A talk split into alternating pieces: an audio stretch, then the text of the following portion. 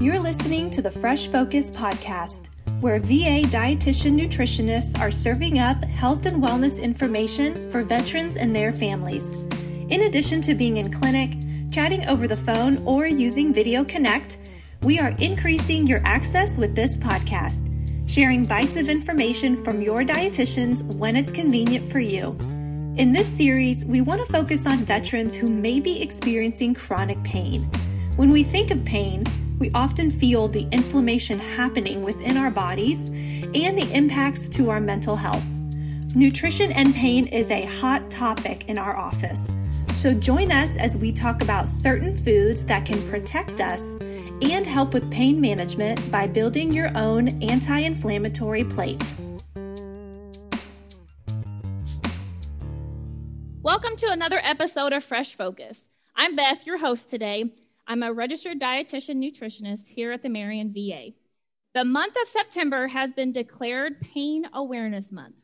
And I actually read that it was established as Pain Awareness Month in 2001, so 20 years now. Pain Awareness Month is noted to be a time when various organizations work to raise public awareness of issues in the area of pain and pain management. So we thought it would be a perfect time to start discussions on the pain and nutrition connection. Healthy food choices can improve your overall health, help achieve a healthy weight, give you more energy, and help reduce pain.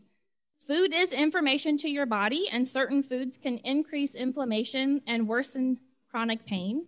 And we as dietitians want to be able to assist you and want to make sure, for those of you out there listening, have information to aid in your pain management. So that is why I'm sitting here today with Judy. So thank you so much for being on here today. I really appreciate your time.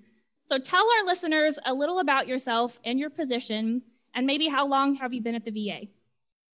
Well, thank you very much for having me. I have worked as an RN for 36 years. I received my BSN from SIU Edwardsville. I have spent 24 years at SIH and my 12 years here at the VA.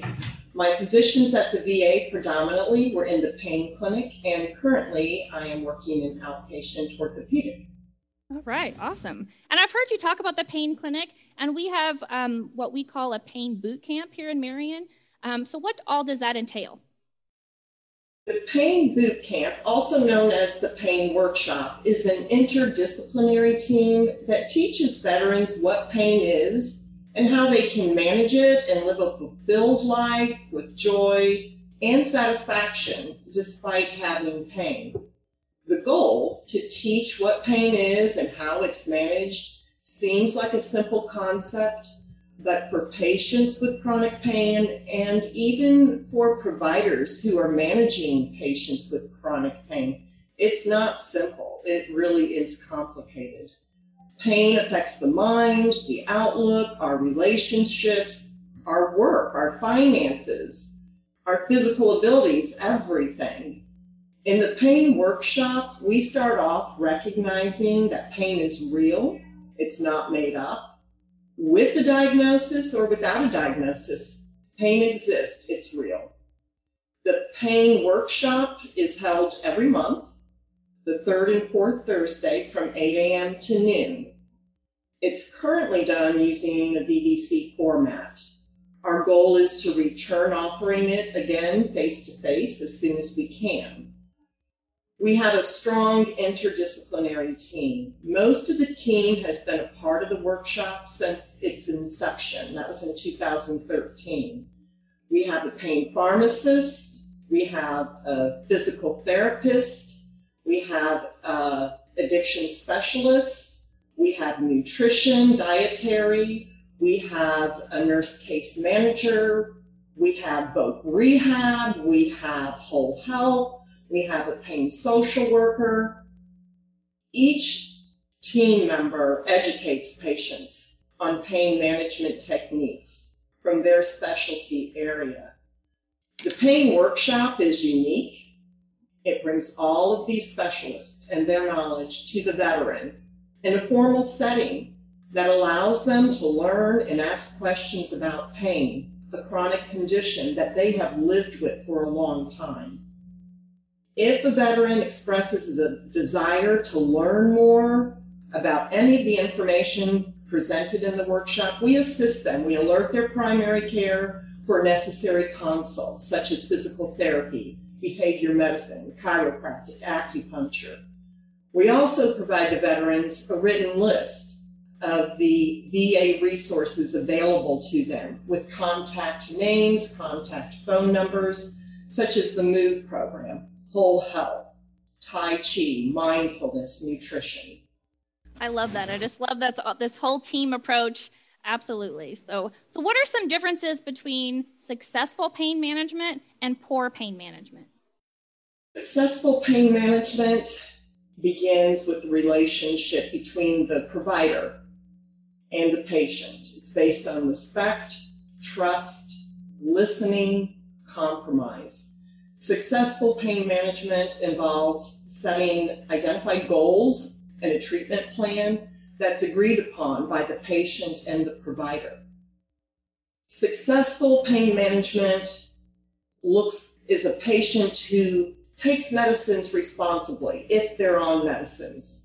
If they're managing successfully, they expect and they achieve some reduction in their pain, but they're not expecting complete pain relief. They have achieved improved independence, function. They may have improved their physical endurance, their activity tolerance. Patients who are managing successfully have really conquered how to self manage their pain. They're able to cope better on bad days, and therefore they rate their health pretty high. And they have a they don't use the healthcare resources as much as someone who's not managing successfully.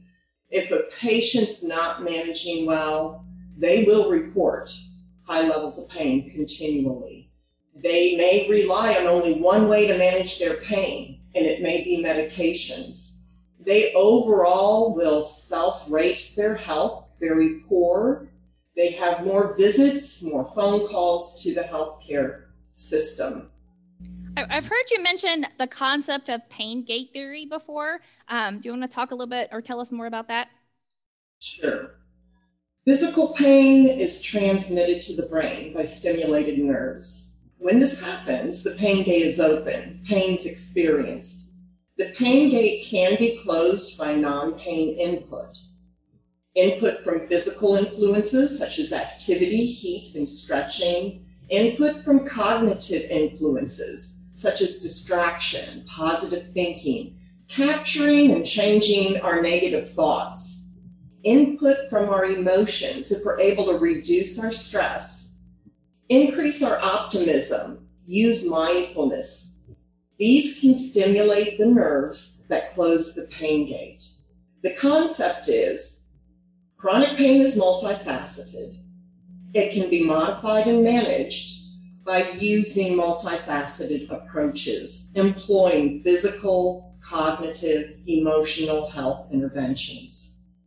For our pain patients, Understanding this is empowering. It's necessary to manage pain successfully. This is what we try to teach in our workshop. Each presenter incorporates the pain gate theory in their talk. An example of not using the pain gate, a veteran who says, My back hurt when I went to bed, it hurts when I got up. I can't do anything. I'm canceling my plans. I'm going back to bed. Just as predicted, this is going to be a horrible day. Now, here is a veteran who's using elements of the pain gate theory. My back hurts, and I haven't even got out of bed. I'm going to try some stretches. He's employing a physical modality. I had plans to go out for lunch. I don't want to miss this he's employing optimism. I have had bad days like this before. I was able to get through it. He's employing positive thinking. If I don't feel better after stretching, I will see if my friend will pick up lunch to go and come over. He isn't giving up. His life is not becoming isolated. I love those examples. Thank you. So, what is the different approaches to managing acute and chronic pain? Acute pain is a pain that has lasted between three and six months. It is best managed under the biomedical model. The medical model approach consists of treating pains with medical interventions, such as medications, medical procedures, surgery, seeing specialists. Acute pain usually is a result of an injury or a strain. It's usually quick and easy to diagnose and treat. The nervous system turns on an alarm to alert our body of an injury, of pain. Once this injury heals, the nervous system goes back to normal. That fire alarm is turned off. Chronic pain is a pain that lasts six months or longer. It's best managed under the biopsychosocial model. The biopsychosocial model emphasizes patient involvement managing their chronic pain, their chronic illness. It effectively uses self management, setting goals, action planning, problem solving, and very much follow up. Chronic pain persists beyond the normal healing time of an acute injury. It is often resistant to repeated medical treatments, and the nervous system stays in a persistent state of activity. In this situation, that fire alarm doesn't turn off. This overreactive nervous system leads to a vicious pain cycle, leading to anxiety, poor sleep, fatigue, depression. In the pain workshop, we teach veterans how to break this vicious pain cycle. Every patient starts out being managed under the medical model, and hopefully a treatment resolves their pain. But when a diagnosis or a successful treatment isn't found, pain continues.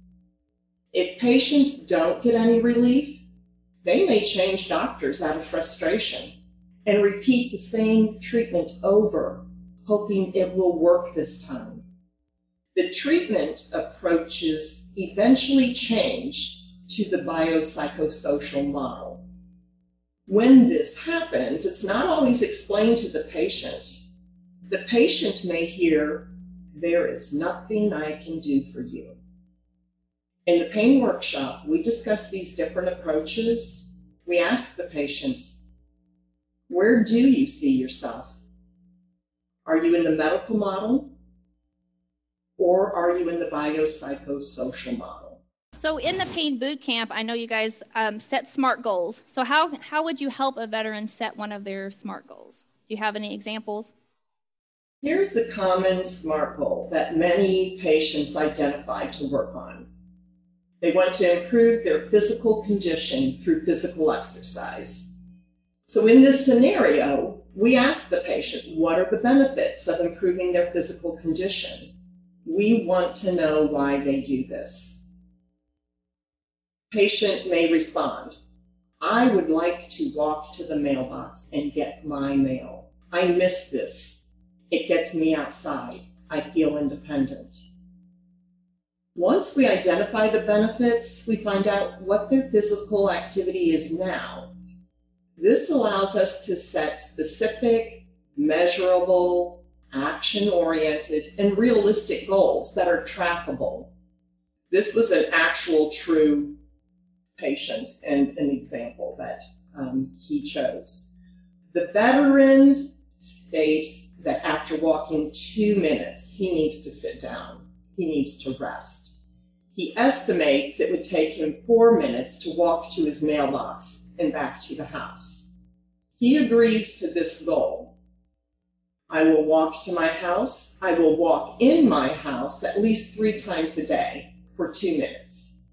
At two weeks, I will increase my walking to three minutes in the house three times a day.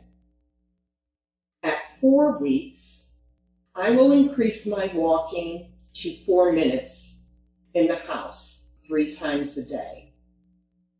At six weeks, I will walk to my mailbox. I will place a chair halfway to the mailbox to sit and rest if I need to. Oh, I, I, love that. I mean, we use SMART goals a lot uh, talking with our veterans too, because they can really, it's specific, like you said, measurable, um, action oriented, realistic, trackable, or time based. Um, they can really see a difference in that too.